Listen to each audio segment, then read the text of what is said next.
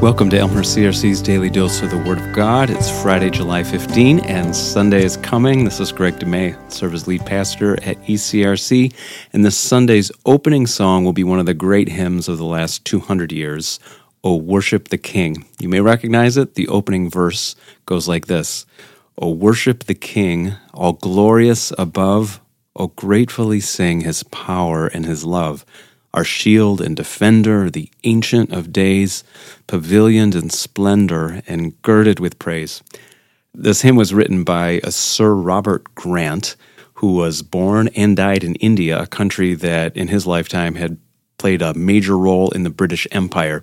Sir Robert was a member of British Parliament, Judge Advocate General, and the Governor of Bombay, now we call it Mumbai. And he also happened to write 12 hymns. O Worship the King is the only one that outlasted him.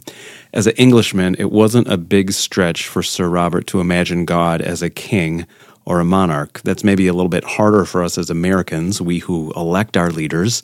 Hard for us to remember that maybe God is the Almighty simply because He is who He is. He doesn't need our votes or acclamation, but it is right and fitting for us out of gratitude and recognition of reality that we worship, honor, sing to, and generally adore the King who is all glorious above.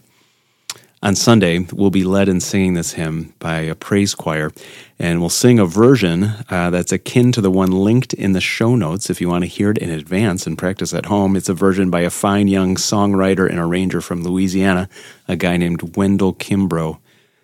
Perhaps you can thank God this day for his provision to you and honor God in your prayers and maybe even songs simply because He is God, King, all glorious above everything and everybody else. Let's pray. Almighty God, I remember today that I am a frail child of dust and feeble as I am frail. But in you, God, I trust. I have never found you to fail. Your mercies, they're tender, so firm until the end.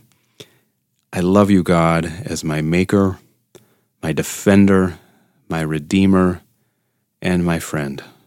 Through Jesus' name, I offer these prayers. Amen.